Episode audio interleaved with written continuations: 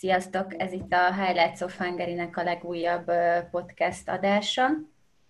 A Highlights of Hungary az a platform, amely 2013 óta független kezdeményezésként építi Magyarország értékteremtő közösségét, és kurátoraink támogatásával évről évre olyan kiemelkedő történeteket és kiváló teljesítményeket gyűjtünk össze, melyekre méltán lehetünk büszkék, és ezen a platformon összehozzuk a jó embereket és a jó ügyeket, hogy együtt formáljuk a jövőt. Ez a jövő most egy elég komoly kihívással szembesült, így az eddigi adásaink után az előző adással elindítottunk egy olyan sorozatot, amely a koronavírus kapcsán felállt helyzetet próbálja feldolgozni különböző szemszögekből és különböző meghívott beszélgetőtársakkal és a mai beszélgetésünk vendégei német Franciska, ápoló, aki a Szent János Kórházban dolgozik ápolóként, illetve kétszer is volt Highlights of Hungary jelöltünk.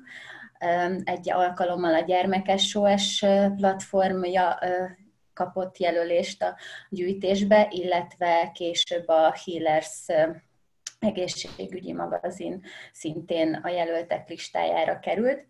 Somogyi Krisztina vizuális környezetkutató, építészkritikus. Ő bár nem volt jelöltünk, de nagyon sok platformon kapcsolódik ehhez az értékteremtéshez, ami a Highlights of Hungary jellemzi. És az idei 55-ös gyűjtésünkből dr. Peták István orvosrákutató is meghívást kapott a beszélgetésbe, mert hogy olyan innovatív módszerekkel dolgoznak az Oncompass Medicine nevű céggel és csapattal, amely számos díjat nyert már világszerte, és úgy gondoljuk, hogy ebben a helyzetben nagyon fontos az a kutató munka, és az az innovatív hozzáállás és gondolatiság, ami akár egy ilyen járvány kezeléséhez is hozzájárulhat. Továbbá itt van velünk Remete Tibor is a Highlights of Hungary alapító, és most lehet, hogy át is adom Tibornak a kezdő szót, hogy, hogy hogyan foglalná össze, amiről fogunk itt beszélgetni. Köszönjük a felvezetést, szuper volt. Én is üdvözlöm a nézőket, meg a többieket is, így távolból. Én azt gondolom, hogy egy nagyon izgalmas napokat, heteket élünk. Ez a járvány, ez, ez, ez nagyon sok mindenre rávilágítja a, a fókuszunkat, a, a tekintetünket, és egyáltalán a jövőkép alkotáshoz is azt gondolom, hogy, hogy nagyon sok felkiáltó jelet tesz ki elénk, és én bízom benne, hogy a, a mai adás után sokkal okosabbak leszünk ebben a, e, e, vagy ezeken a területeken, ezekben a témákban, még akkor is, hogyha hogyha itt a felkiáltó jelek mellett sajnos óriási kérdőjelek is sorakoznak a, a, közeljövőnket, vagy akár a hosszú távú jövőnket tekintve. De akkor szerintem bele is vághatunk, én nagyon várom a, a, a beszélgetést.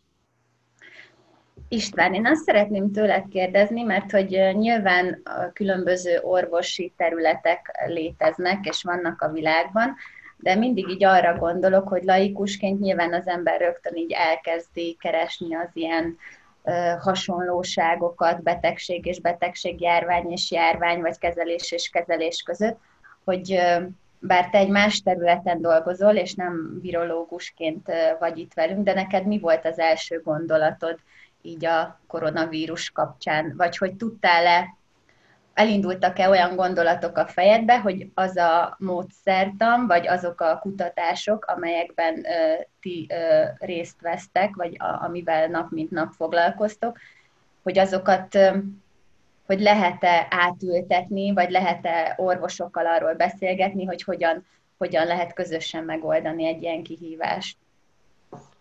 Köszönöm szépen, hogy itt lehetek.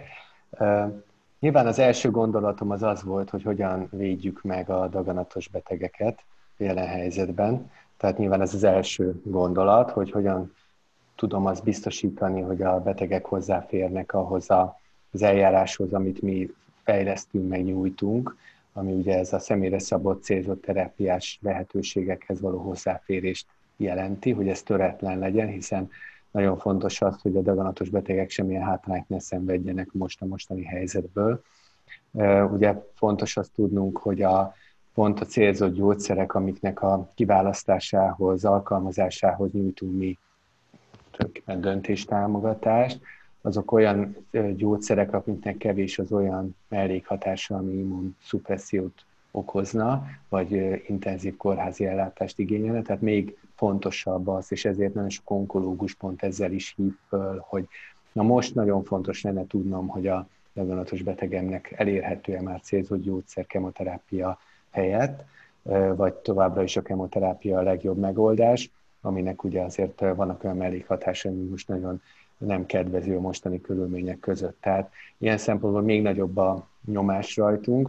Ami szerencse az az, hogy ami ez az eljáráshoz szükséges molekuláris diagnosztikai vizsgálat, az, az egyébként könnyen megszervezhető, anélkül, hogy a betegnek bárhova el kéne mennie, hiszen maga a daganatos szövet minta utazik postán, meg futárral, és a, a molekuláris diagnosztikai laboratóriumunk az teljesen jól működik. Ott sikerült megszervezni, a munkatársaink kocsival, taxival eljussanak biztonságosan, de hát így is nagyon izgulunk miattuk, úgyhogy ők, ők a mi hőseink, akik most bejárnak és ott dolgoznak a, a laboratóriumban folyamatosan. Ami szerencse az az, hogy maga a molekuláris diagnosztikai vizsgálat eredménye az fölkerül egy felhőbe, természetesen, és a, az, a, az a szoftver, amit most kifejlesztettünk, ami végülis ezeket az eredményeket földolgozza, ez a mesterséges intelligenciának egy fajtája, ami összekapcsolja a mutációkat célzó gyógyszerekkel, ez felhő alapú, és a, azok a biológus orvos kollégáim, ami azzal dolgoznak, nagyon szuperül tudnak otthonról is dolgozni vele. Sőt, megszerveztük azt, hogy minden beteg esetében legyen virtuális molekuláris tumorbord, ez azt jelenti, hogy a, vagy onkotím, hogy az onkológus, genetikus, biológus az, az most ugye ugyanígy Zoomon beszéli meg, hogy mi lenne a legjobb terápiás lehetőség. Tehát a teljes folyamatot azonnal egy nap alatt átállítottuk online működésre, és csodálatos azt látni, hogy mennyire jól működik. Sőt, ami nagyon plusz, talán még nem is végig gondolt hatás, az az, hogy a daganatos betegek is imádják a videokonzultációt, tehát valójában csak az a kérdés, hogy eddig miért nem használtuk, mhm. sokkal inkább. Mhm. Tehát, tehát igen, tehát hogy nem csak túlélünk, hanem élünk is a mostani lehetőségekkel, és tényleg egy, egy digitális egészségügyi forradalom zajlik, ami fölgyorsult.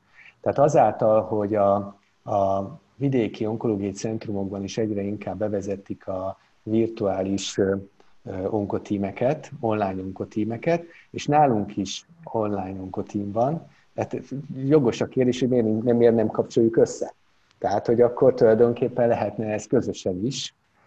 És ez annyira így van, hogy múlt héten fölhívott minket egy partner cég San Diego-val egyik nap, hogy dolgozzunk együtt, a másik nap pedig a Pakisztán legnagyobb onkológiai centrum, hogy tulajdonképpen teljesen lényegtelen, hogy ki hol van, uh-huh. hiszen a virtuális térben megszűnnek a távolságok. Tehát, hogy nem, tehát nem távolra kerültek, hanem közel, ami egy csodálatos érzés. Ennek biztos, hogy nagyon-nagyon izgalmas szociális meg egyéb vonatkozása is lesznek ennek a furcsa kettősségnek, hogy izolálva vagyunk, ugyanakkor össze vagyunk kötve globálisan. És ez tudományos szempontból nagyon-nagyon fontos. Bocsánat, hogy ezt így el kellett mondanom, mert talán ez így fontos, hogy, hogy közvetlenül most rövid távon rám milyen hatással van ez a mostani helyzet, de hogy kicsit jobban a, még a kérdésre válaszoljak, ugye az a genetikai forradalom, molekuláris biológiai forradalom, ami zajlik ugye 2003 óta, gyakorlatilag ez, ez olyan technikákat fejlesztett ki, amit egy, ugyanúgy használunk rákutatásban is, meg a, most a COVID ellen is. Tehát nagyon azonnal, ugye mi, mi is ugye génhibákat keresünk, szekvenálunk, maga a COVID vírus is pillanatok alatt ugye meghatározásra került, leszekvenálták a kínai kollégák is, rögtön fölteltették a, a online az, a, a vírus szekvenciáját. Ez, ez, ezért a világon mindenhol el, elkezdték fejleszteni a diagnosztikai teszteket, azok heteken belül elérhetővé váltak az egész világon, maga a PCR alapú teszt, ez a polimeráz reakció alapú. Ez ugyanaz a molekuláris diagnosztikai módszer, amit mi a rákutatásban használunk és diagnosztikában. Ugyanazok a bioinformatikai szoftverek futnak le, amivel szűrjük, kifilterezzük ezeket a szekvencia adatokat, és most elindult a célzott gyógyszerkutatás is, ami ugyanazokat a technikákat alkalmazza, tehát hogyha ha van egy ismert fehérje célpont, akkor úgynevezett racionális hatóanyag tervezéssel tudunk rá gyógyszert fejleszteni. Ehhez szuper számítógépeket használunk, ezek ugyanazok a szuper számítógépek. Tehát, hogy valójában a technológiai forradalom az itt, a, én rákutatóként abba azt látom, és abba bízom, hogy talán azért vagyok optimista, mert tudom, hogy milyen arzenál áll a tudósok rendelkezésre, sére, hogy most harcoljanak ez ellen a, a kihívás ellen is, és látom ezt a globális összefogást, ami a tudományos társadalomban van. Úgyhogy én, én tényleg azt gondolom, hogy az a tanulság csak, hogy én mindig azt szoktam mondani, és eddig is ezt mondtam korábban is, csak az a kérdés, hogy a társadalom mit rendel meg tőlünk, kutatóktól, orvosoktól. Mi, csak a, mi, mi, mi e, e, azt tudjuk csak nyújtani, amit kérnek tőlünk. Tehát, hogyha, és tehát ez egy kérdés, hogy akarunk-e új diagnosztikát, akarunk-e célzott gyógyszert, akarunk-e vakcinát. Mert ha igen, akkor mi itt vagyunk, és, és ezen nagyon, mi ezért vagyunk, hogy ezen dolgozzunk.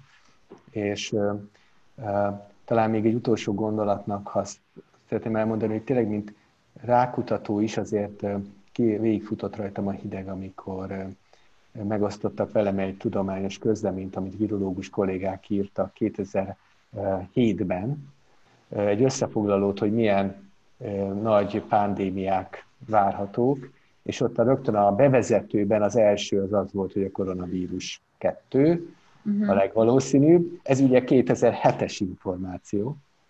Most az a kérdés, hogy mit csináltunk az elmúlt 13 évben.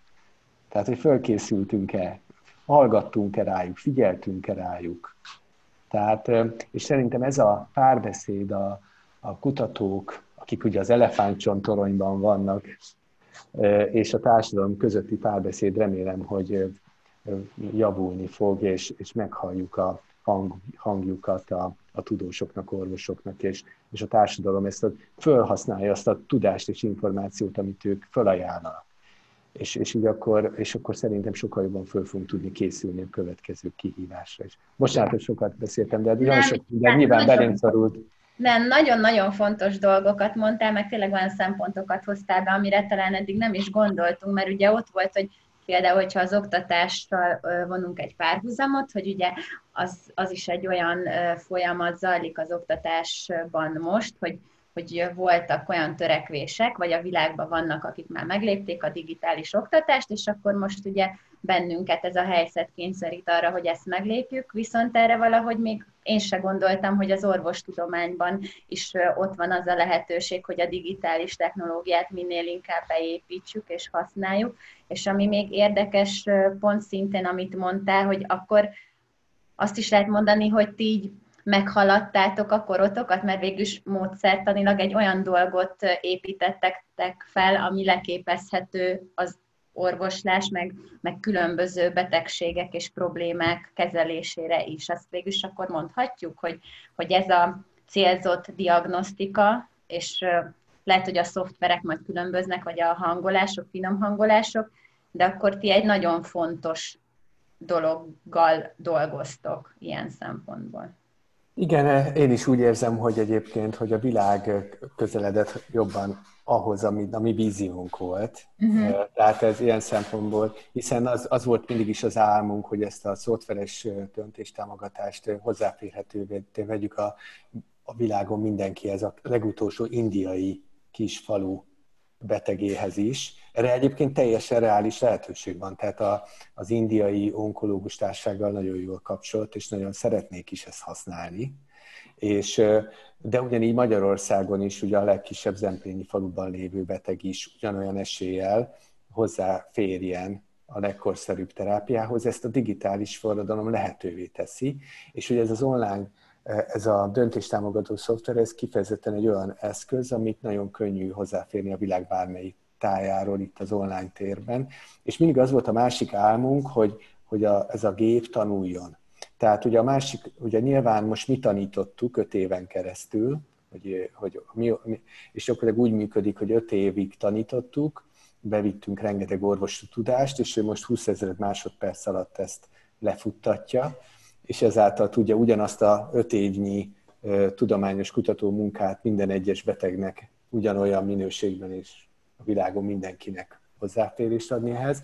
De ugyanakkor, ha kapnánk visszajelzést, hogy egy daganatos beteg hogyan reagált egy célzott terápiára, mennyire jól, vagy nem jól, és ezt az információt vissza tudnánk táplálni a, a gébe, akkor ebből tovább tudna tanulni, és hogyha több, ugye évente van 12 millió új daganatos megbetegedés a világban, hogyha ennek a 10%-a, tehát hogy 1 millió ilyen egy beteg visszajelzést kapnánk, akkor könnyű kiszámolni, hogy egy-két éven belül az összes mutációt be tudnánk azonosítani, és hihetetlen módon fölgyorsulhatna a rákutatás. Ehhez az kellene, hogy az emberek fölismerjék az egész világon azt, hogy, hogy, hogy valójában itt van velünk egy pandémia, folyamatosan, tehát ugye a daganat, a rák az itt van velünk. Ez a szám általában mindenki volt egy hír most, hogy pár napja, hogy a Olaszországban pár napig meghaladta a Covid-ban meg elhunytak száma, a rákos megbetegedésben elhunytak számát. És minden ismerősöm ebből azt vonta le hírnek, nem azt, hogy ilyen sokan haltak meg a vírustól, hanem úristen, csak pár napig haladta meg. Uh-huh.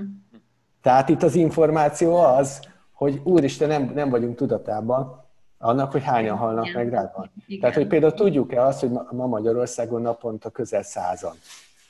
Tehát amiről most mi beszélgettünk, többen meghalnak, meg fognak halni rákban ezekben a percekben, amit beszélgetünk.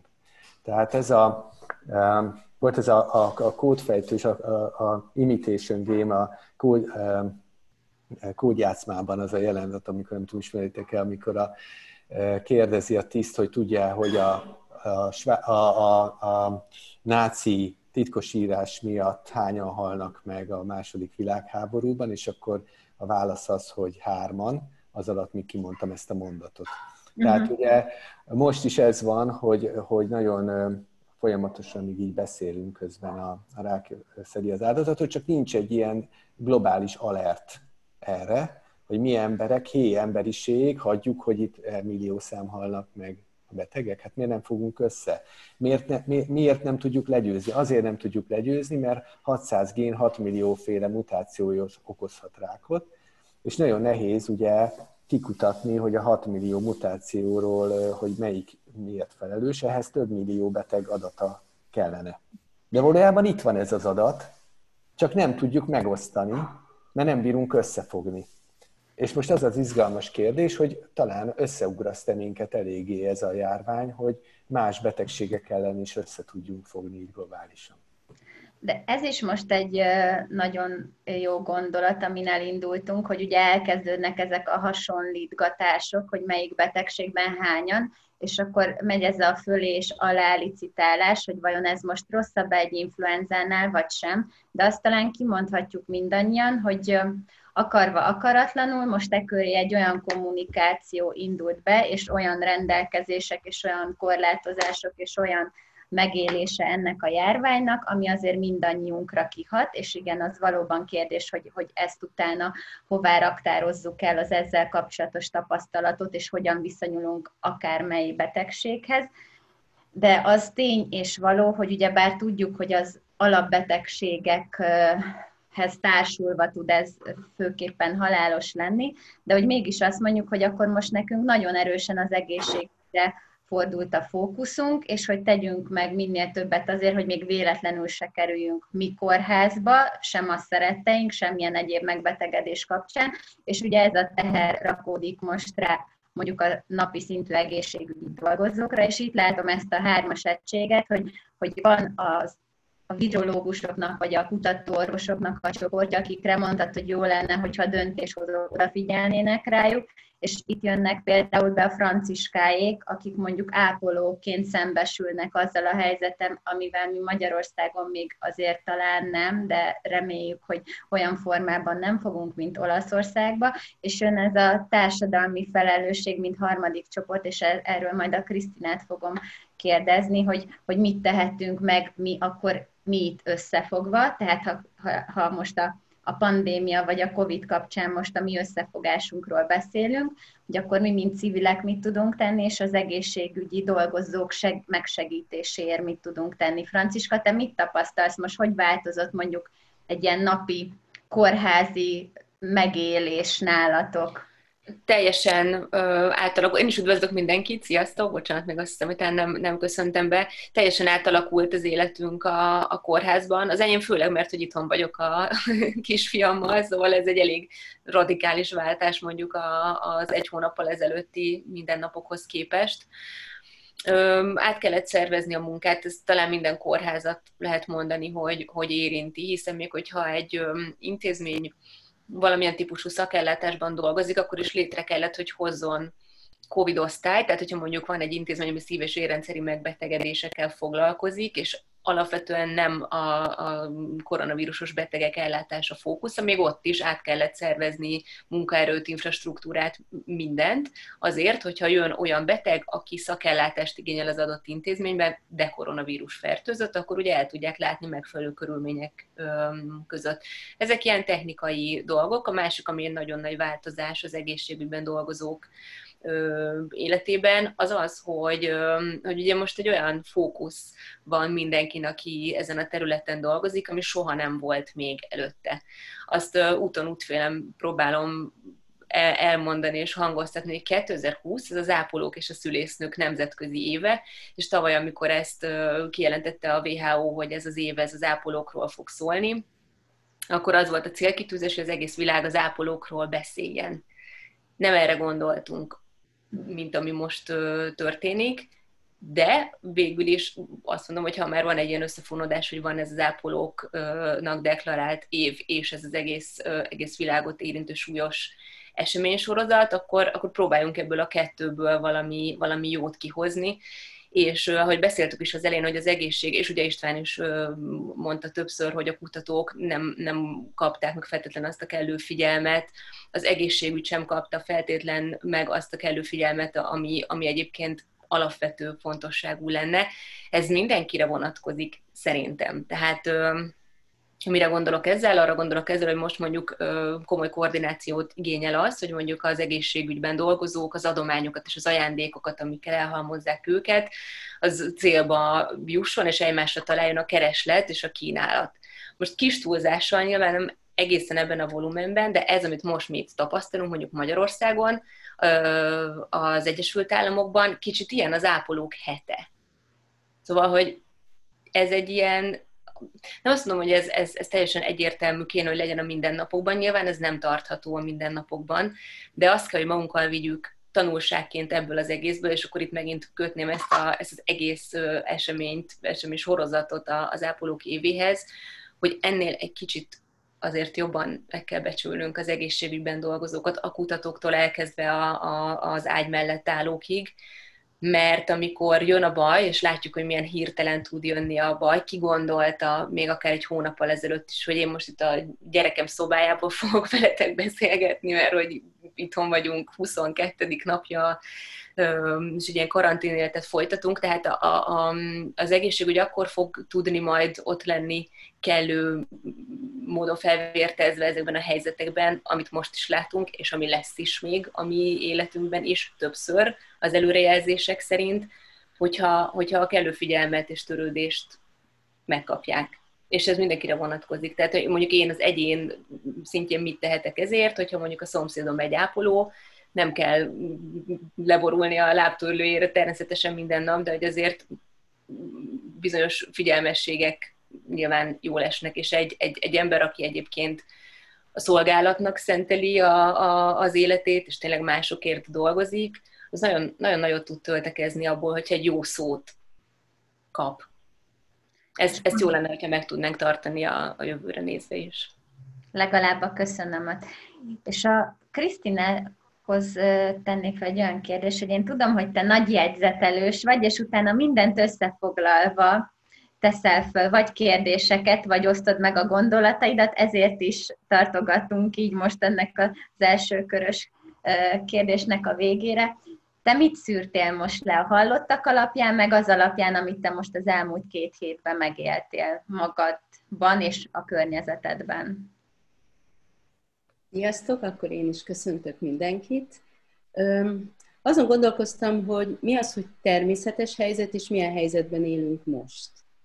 És hogy mire figyelünk egy természetes helyzetben, és mire nem figyelünk most megváltozott helyzetben. Hogy mi fontos akkor, és mi fontos most. Egyetértek persze Franciskával, hogy jó lenne, ha az egészségügyben dolgozókra nagyobb figyelem jutna, meg a betegségekre is, de úgy gondolom, hogy amikor az ember egészséges, akkor nem akar arra gondolni, hogy ő, ő beteg lehet, és ez valahol természetes. Az elmúlt években, vagy ez, ez a civilizáció például a mobilitásról szól, és az a természetes, hogy mobilak vagyunk, meg közösségben élünk.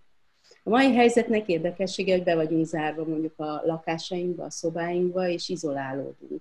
Ezért most ez nem természetes helyzet, és arra is figyelünk, hogy hogy hogy működünk egyedül, mert sokan egyedül vannak, vagy hogy működünk családban.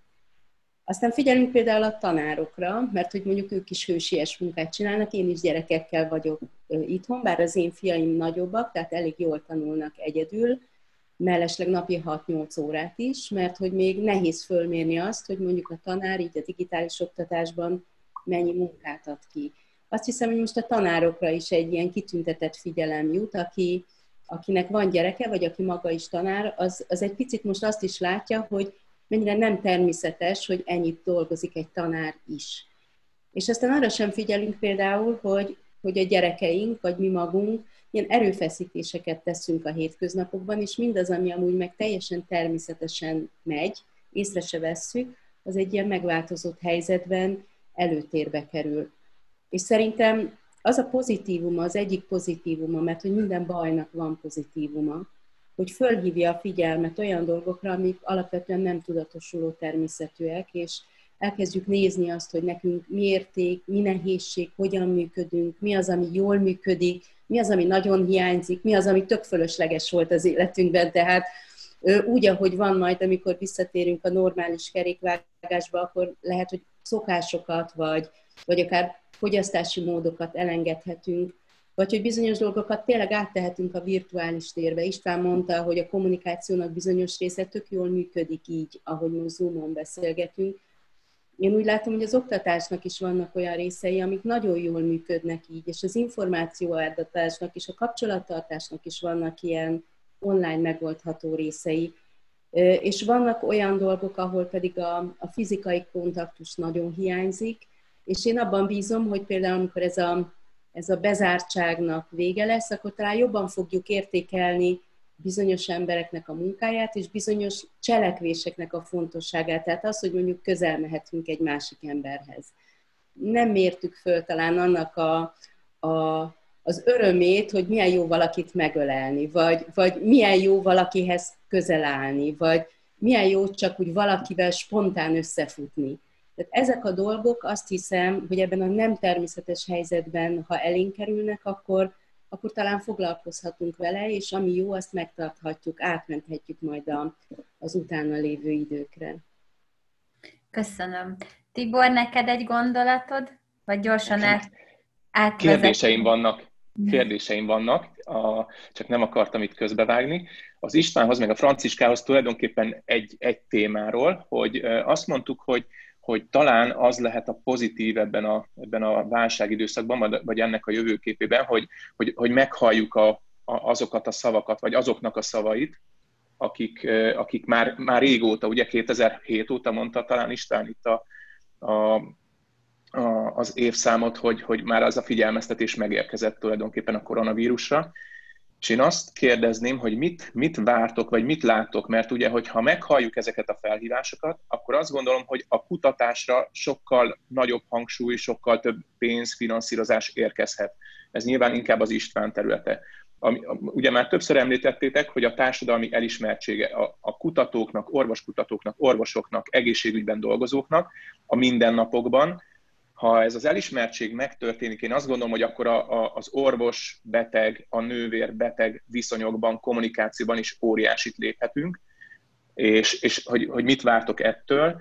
És a harmadik, hogy, hogy az egyén szintjén, hogyha, hogyha lemegyünk oda, akkor, akkor ez a fajta tudatosság, ez, ez megtörténik-e figyelünk-e jobban az egészségünkre, figyelünk-e arra, hogy, hogy, hogy használjuk a technológiának azokat a vívmányait, amik, amiket egyénként tudunk, tehát hogy tényleg tegyük fel a, a, a vérnyomásmérőt, és hordják a, a, a, a szüleink, nagyszüleink, vagy akiknek fontos ez, és, és Isten mondta, hogy ez a, ez a távdiagnózis, meg távterápia tulajdonképpen ez, ez így beérkezett a napjaink közé, és hogy ezt az emberek így, így értékelik-e, fogják-e, és hogy ebben a tudatosság felé tudunk elépni, mint, mint egyén, mint, mint társadalom. Ki kezdi? Talán, talán kezdem én, csak hogy felváltva beszéljünk, de, de, de valójában igen, tehát azt lehet látni, hogy, hogy talán a legegyszerűbb dolog, amire lehet figyelni, az nyilván a tőzsde. Ugye ott a, az általános zuhanásban van ugye a gazdaság, tehát nyilván a, az egészség, ipar egészségügyel foglalkozó cégek az egyetlen, ami tartja magát, vagy, vagy, vagy fölfelé jönnek. Hát bocsánat, hogy ezt a példát hozom, de ez ugye kézzelfogható. Tehát ugye gyakorlatilag valahol ugye ez egy, egyfajta mérőköve annak, hogy mit tart a társadalom fontosnak, Oda, hova csoportosítja az erőforrásokat, hol, hol szeretné, hogy növekedés legyen, hol szeretné, hogy értékteremtés legyen mit tart. Tehát ez az értékrendszer megváltozás, ez, ez biztos, hogy nagyon fontos, hogy ez... És ez, hogy miben hisznek a gazdasági szereplők, ugye, üzletileg. Igen, de hát ugye ez azt jelenti, igen, tehát hogy ugye már eleve indult egy olyan változás, hogy az érték alapú cégek, az impact, tehát hogy, hogy ne, a, ne a profit legyen a mérőszám, hanem a, a, a létrehozott érték, társadalmi érték mérje azt, hogy egy cég mennyire sikeres, ez, ez is egy már korábban elindult trend, de most ez még fontosabbá válik. Tehát, hogy mondjuk az, a mi cégünk esetében is, hogy most nem az a kérdés, hogy egy befektető szemében szerintem, hogy, hogy lesz-e nyereség, hanem hogy tudunk-e megoldást találni nagyon fontos társadalmi problémákra. Tehát mert hosszú távon csak abban, érde, abban érdemes befektetni.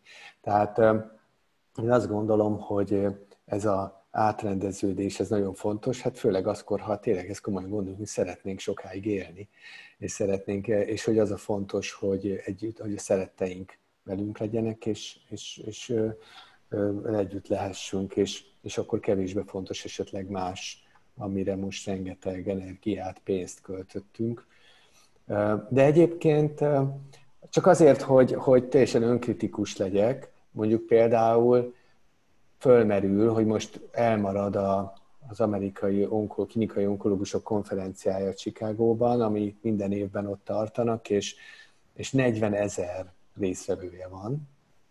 Tehát el lehet képzelni, milyen elképesztő energia, pénz egy ilyet megtartani, és most nyilván online lesz, úgyhogy nagy, nagy izgalommal várom, nekünk is lesz ott prezentációnk ezen a konferencián, elektronikusan, illetve tegnap tartottunk a, a Szemelvesz Egyetemen is egy egész napos továbbképzést az orvosoknak egyébként. Több mint 50-en vettek részt a Zoomon keresztül. Tehát ez is egy történelmi pillanat volt. És tényleg azon gondolkoztam közben, hogy, hogy milyen, milyen sok káros anyag kibocsátástól mentettük meg most a Földet, hogy nem mentünk el személyesen mindenki erre, hanem így online tudtuk ezt megoldani. Tehát akár még saját magamra is lehetek egy kritikus, hogy bizony nagyon sokat tudunk mi is azért tenni, hogy minden pénz és idő a lényegre fókuszálódjon, tehát a, a kutatásra, a vegyszerekre, a technológiákra, az gyógyszerekre, és ugye a betegek ellátására, hogy ezekhez ők térek hozzá is férjenek.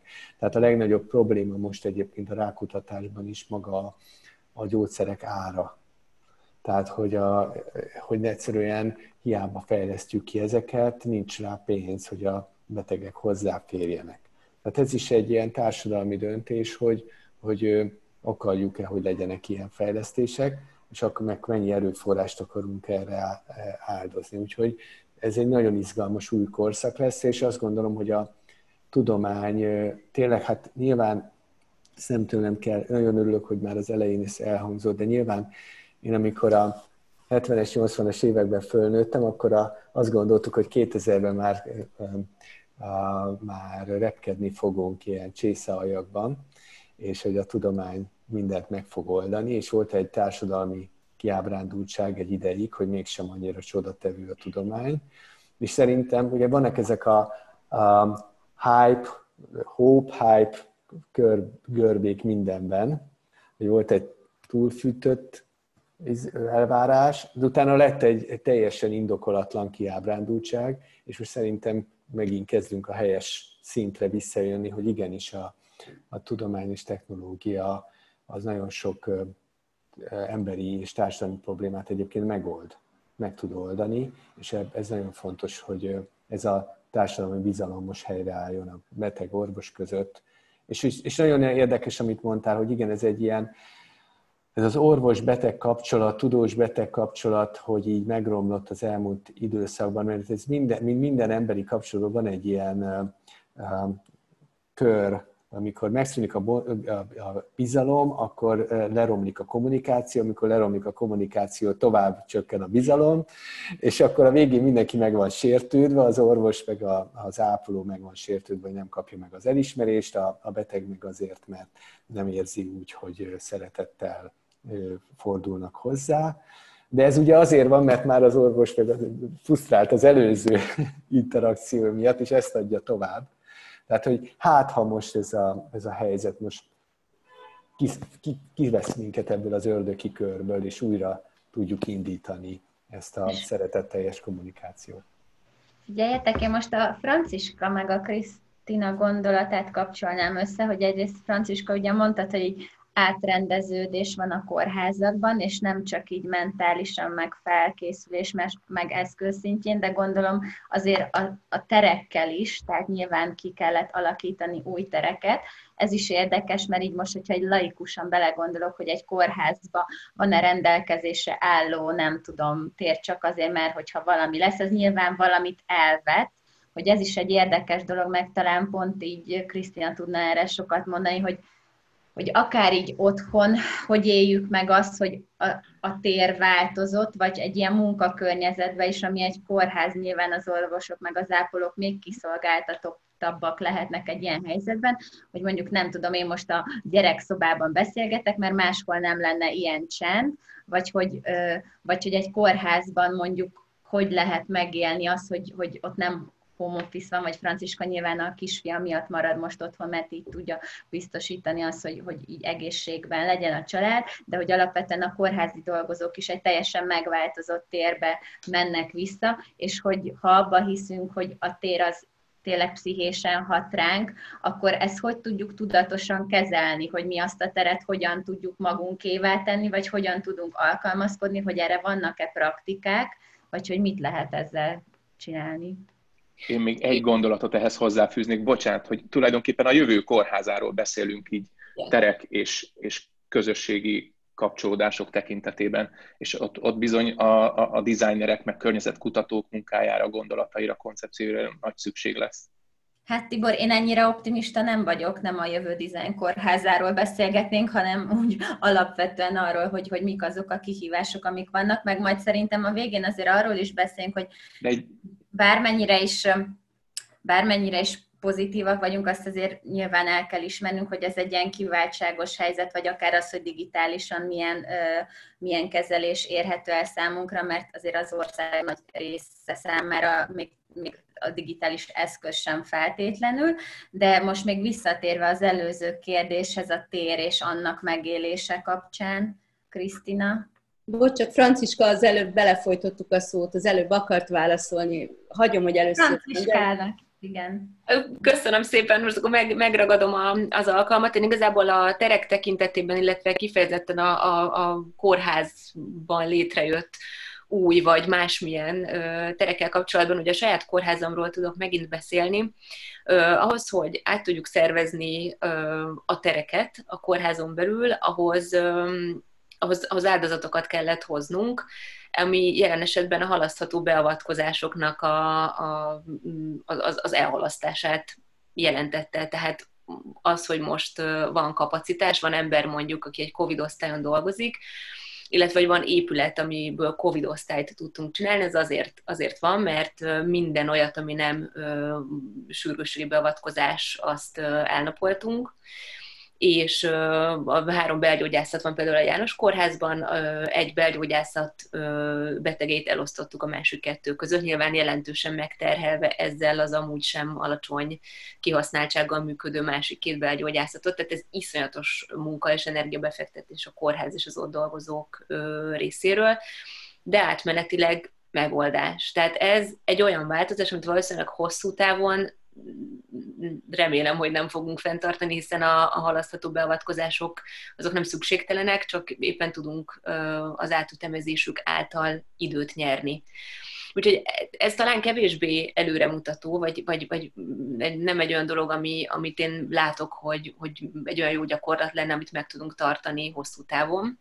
Ami viszont jó, és mondjuk, hogy a saját osztályomról is beszélek, ez egy gyermeksebészeti és traumatológiai osztály, és nálunk eddig nem volt digitális konzultációs lehetőség. És most a 65 év feletti orvosainkat megkértük, hogy maradjanak otthon, hiszen szeretnénk, hogyha még hosszú ideig dolgozhatnánk velük együtt, és ennek most ugye ez a, a, a, a módja, hogy, hogy, hogy az ő egészségüket megőrizzük. Viszont létrehoztunk egy e-mail címet, ami kifejezetten egy konzultációs célra létrejött e-mail fiók, és a 65 év feletti orvosaink közül három volt első körben olyan kollégánk, aki telefonos ügyeletet vállal hétköznap munkaidőben. Tehát ők otthon vannak, de mondjuk, hogyha bármi olyan van, akkor te megfelelő hosszban tudsz telefonon konzultálni. Ilyen eddig nem volt nálunk, viszont nem látom azt, hogy miért tartanánk, miért ne tartanánk ezt meg a jövőben, mert hogyha egy kicsit átütemezzük mi is a feladatainkat, akkor lehet, hogy mondjuk az ambuláns betegforgalmat nem csökkenteni tudjuk, de át tudjuk szervezni. És valójában ez azért a jövő, tehát hogy az, hogy elektronikus úton lehet konzultálni, hogy, hogy, hogy igenis ezért a telemedicina valamilyen szinten működjön, ez egy előremutató dolog, és ez egy olyan jó gyakorlat, ami, ami viszont szerintem maradhatna, vagy hát persze majd meglátjuk, hogy mit mutat a, a, a gyakorlat, meg mi a kollektíva véleménye, meg a betegeknek a tapasztalata természetesen, de ez egy, ez egy olyan lépés, amit nem tettünk volna meg 2020 márciusában egyébként, most pedig megtettük, és lehet, hogy, hogy, hogy ez nekünk is jó lesz hosszú távon, hogy így alakult. Én pont erre gondoltam, hogy a, a, a designerek nem, nem csak most nyilván nem drága anyagokból, formatervezett cuccokról beszélünk, hanem folyamattervezésről, terek kialakításáról, funkciók új, új, újra gondolásáról ebben a, erre a helyzetre is akár reagálva. Én, én így értettem ezt a tervezési folyamatot, hogy, hogy sokkal nagyobb szükség lesz a jövő kórházában erre. Ilyen Krisztina. értelemben nagyon fontos, amit fölvetsz, és mondjuk a service design, tehát hogy folyamatokat hogyan tervezzünk meg, ez valóban előtérbe kerül, és általában a kutatások úgy szoktak mindig történni, hogy valami megborult vagy szélsőséges helyzetben előkerülnek azok a sajátosságok, amikkel érdemes foglalkozni. Um, ugye az egészségről beszélgetünk, és az egészségnek nem csak fizikai aspektusa van, hanem van egy lelki egészség is, ami mondjuk elég fontos ebben az időszakban, hiszen maga a betegség tudat, a félelem a betegségtől, vagy a félelem egymástól, az a magány, amit nagyon sokan elszenvednek, az azt hiszem, hogy az is önmagában egy olyan kérdéskör, amivel érdemes foglalkozni. Ha viszont a konkrétan a kérdésedre válaszolok, akkor is ketté bontanám. Ugye a, hogyan tervezzük meg ezeket az egészséges helyszíneket, mi legyen ennek a, a folyamata. Itt két dologról beszélünk, két különböző dologról. Az egyik az otthon lévő betegekről, mert hogy ugye sokan, sokan maradnak otthon, akik nem kényszerülnek kórházi ellátásra, és otthon betegek. A másik, akik kórházban vannak. Ezt azért is hozom oda, mert, mert amikor a kórházakról és magáról a gyógyulásról beszélünk, akkor azt azért a környezetpszichológusok régóta tudják, és az orvosok is tudják, hogy az otthoni biztonságos helyzet, hogyha alkalmas rá, akkor sokkal jobb arra, hogy felgyógyuljunk, mint egy kórházi környezet. Tehát önmagában nem biztos, hogy jó az, hogyha egy beteg egy kórházban gyógyul. Nagyon sokféle betegségnél jobb az, hogyha valaki egy biztonságot adó, szeretetteljes, támogató otthoni környezetben van. Tehát nem biztos, hogy az az irány, hogy olyan kórházakat kell tervezni, ami kvázi ilyen otthonosan pótolja azt, ami, ami eddig nem volt. Aztán számomra ugye az is kérdés, hogy mire tervezzük a kórházat, mert nagyon-nagyon sokféle beteg van, nem csak kor szerint mások, tehát nyilvánvaló, hogy ugye egy gyerekkórház az teljesen más, mint, mint mondjuk egy krónikus betegosztály is. Az egyik helyen ö, teljesen más típusú terekre, akár más méretű terekre van szükség. Ugye amiket most látunk a televízióban, ezek a gigászi termek, ahol, ahol orvosok szaladgálnak ilyen ideglenesen kialakított terekben, ahol sorban fönnak, föl vannak rakva ágyak, ezek az ember természetesen megijesztik, és a gyógyulásról valamilyen egészen más képzetünk van. Ugye tudjuk, hogy például a természetközeli környezet, vagy egy esztétikus környezet, az segíti a gyógyulást, de egy ilyen sürgősségi helyzetben nem erről van szó, tehát hogy teljesen más a prioritás. A feladat az, hogy az orvos, meg a nővérek, meg mindenki gyorsan átlásson, és sok embert el tudjon látni. Tehát, hogy ez egy, ez egy szükséghelyzet,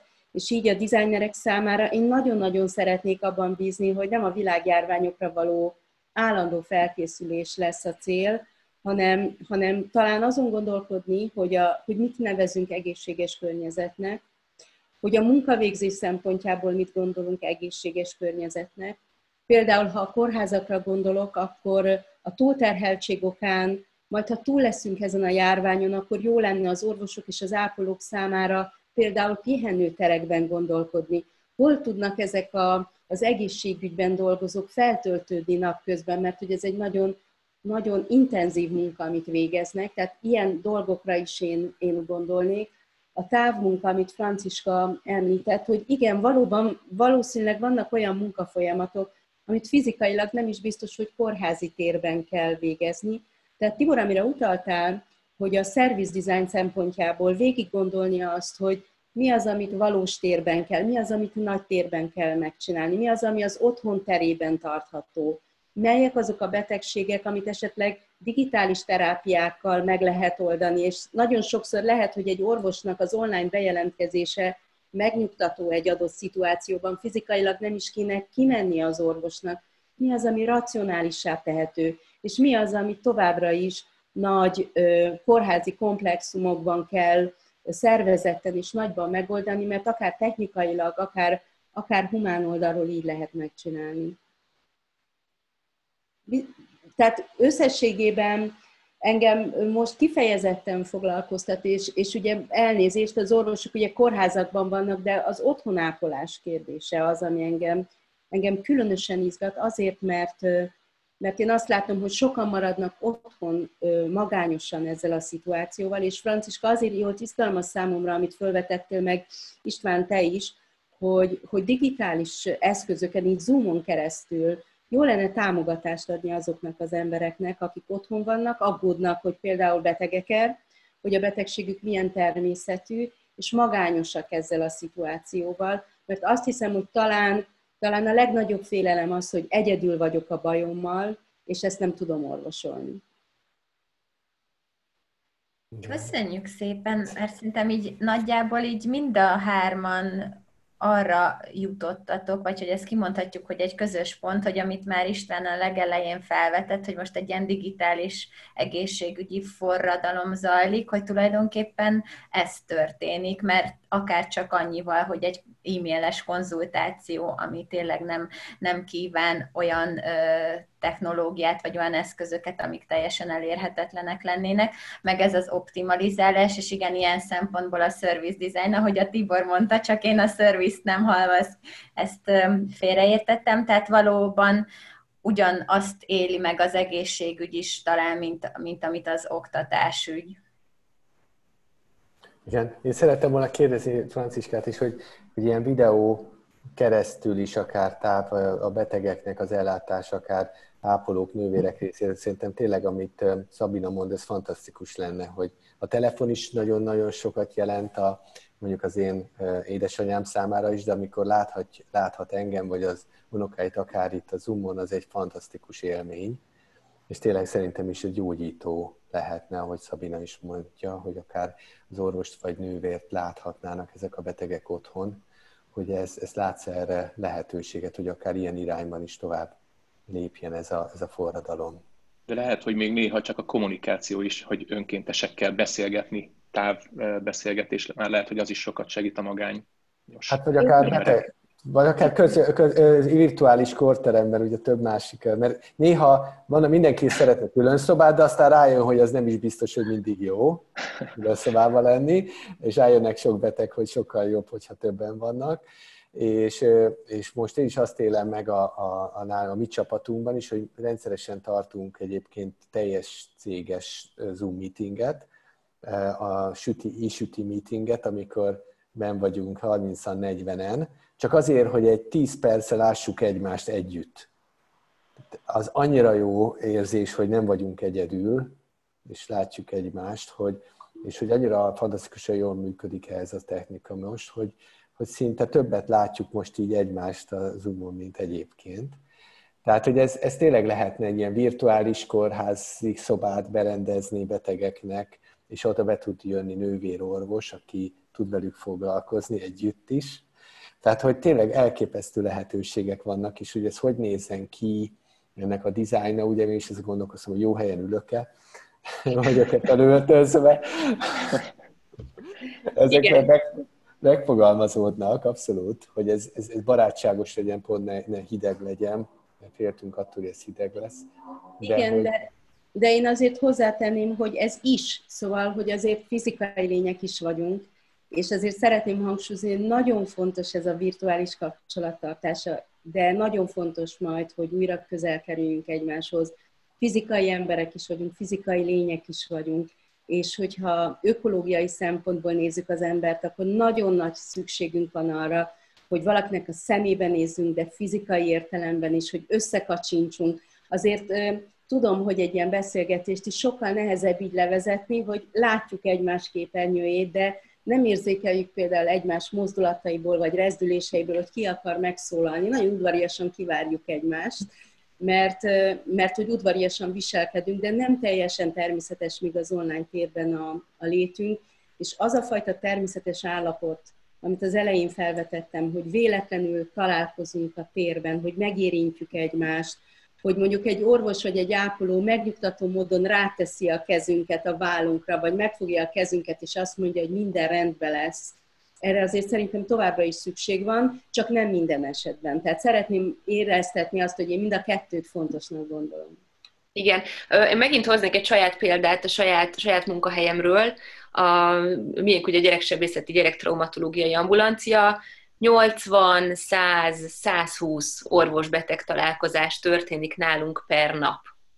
Amióta ez a járványügyi helyzet fennáll, tehát amióta nagyon szépen megkértünk mi is mindenkit, hogyha lehet, akkor előbb ugye vegye igénybe ezeket a távkonzultációs lehetőségeket, de természetesen, hogyha baj van, és tényleg baj van, akkor azonnal jöjjön. 30-40 valóban beteg, betegünk van egy nap. Ugye, amit István felvetett, hogy, és amit én is mondtam, hogy remélem, hogy, hogy, hogy, hogy inspiráció lesz, vagy egy lökés lesz akár mondjuk a mi osztályunk számára is, hogy azokban az esetekben, amikor rengeteg olyan betegünk van, amikor hát a biztonság kedvéért azért eljövünk, amikor nem annyira eszenciális talán ez, a, amit, amit mondtunk, vagy ami elhangzott az előbb, is nagyon fontos, hogy tényleg egy, egy térben legyünk, hogy az érintés, hogy amikor azért ráteszi a, a beteg vállára az orvos a kezét, ez tényleg már egyfajta terápia önmagában. Ezek, ezek nagyon sokszor elengedhetetlenek, és tényleg azt gondolom, hogy meg is kell, hogy történjenek, de biztos, hogy, hogy és most ha csak a mi saját számainkat nézem, és mondjuk azt mondom, hogy ne tekintsük ezt a mostani állapotot reprezentatívnak, csak mondjuk a, a, a 100-120 betegnek az egy harmada esetleg lehetne olyan orvos-beteg találkozás, amit, amit ö, digitális eszközökkel valósítunk meg, az olyan mértékben könnyíteni meg a, a, az ellátórendszernek a munkáját, hogy, hogy gyakorlatilag egy élhető szituációt eredményezne. És ugye csak, hogy még a saját ö, példán próbálják valamit szemléltetni, hogy ez amikor ö, azt mondjuk, hogy, hogy például tervezünk tereket pihenésre az ápolóknak, nekem egy nappalos műszakomban 100-120 beteg mellett nem vagyok pihenő térig nem jutok el, hanem a, a mosdóba menetelhez is szólnom kell valakinek, hogy figyelj, én most ha nem megyek ki, akkor különböző problémák adódnak. És ebben a, ebben a helyzetben azt, azt, azt mondom, hogy, hogy igenis van ö, létjogosultsága annak, hogy a, azokban az esetekben, ahol ez, ez elfér, és, és működik ez a megoldás, adjunk nagyobb teret, és, és tartsuk meg a, a mostani jó gyakorlatokat a, a, a digitális egészségügy és az e, digitális ellátás terén. Én szeretném nektek megköszönni ezt a beszélgetést, és akkor kicsit így azzal zárnám, amit, amit Krisztina is nagyon jól megfogalmazott, hogy a kérdés, hogy mi a természetes és a nem természetes állapot, és hogyha bármit elvihetünk így ebből az egy órából magunkkal, az az, hogy, hogy a nem természetesből talán be fognak kerülni a természetes mellé olyan hasznos dolgok, amiket érdemes lesz továbbvinni, és a másik része meg tényleg az, hogy, hogy, hogy bármennyire is van sok pozitív hozadéka is akár ennek az időszaknak, abban azért reménykedjünk mindannyian, hogy nem erre kell berendezkednünk, hogy a nem természetes állapotokra készüljünk fel.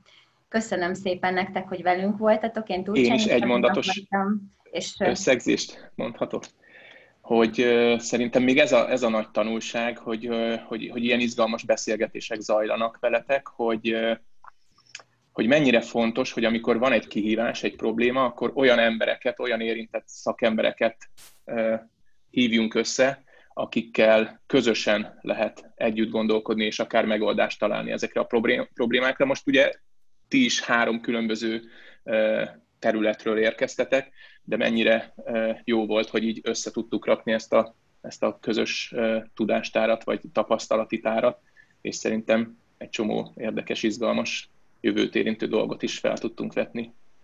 Szuper volt. Köszönjük, hogy hívtatok.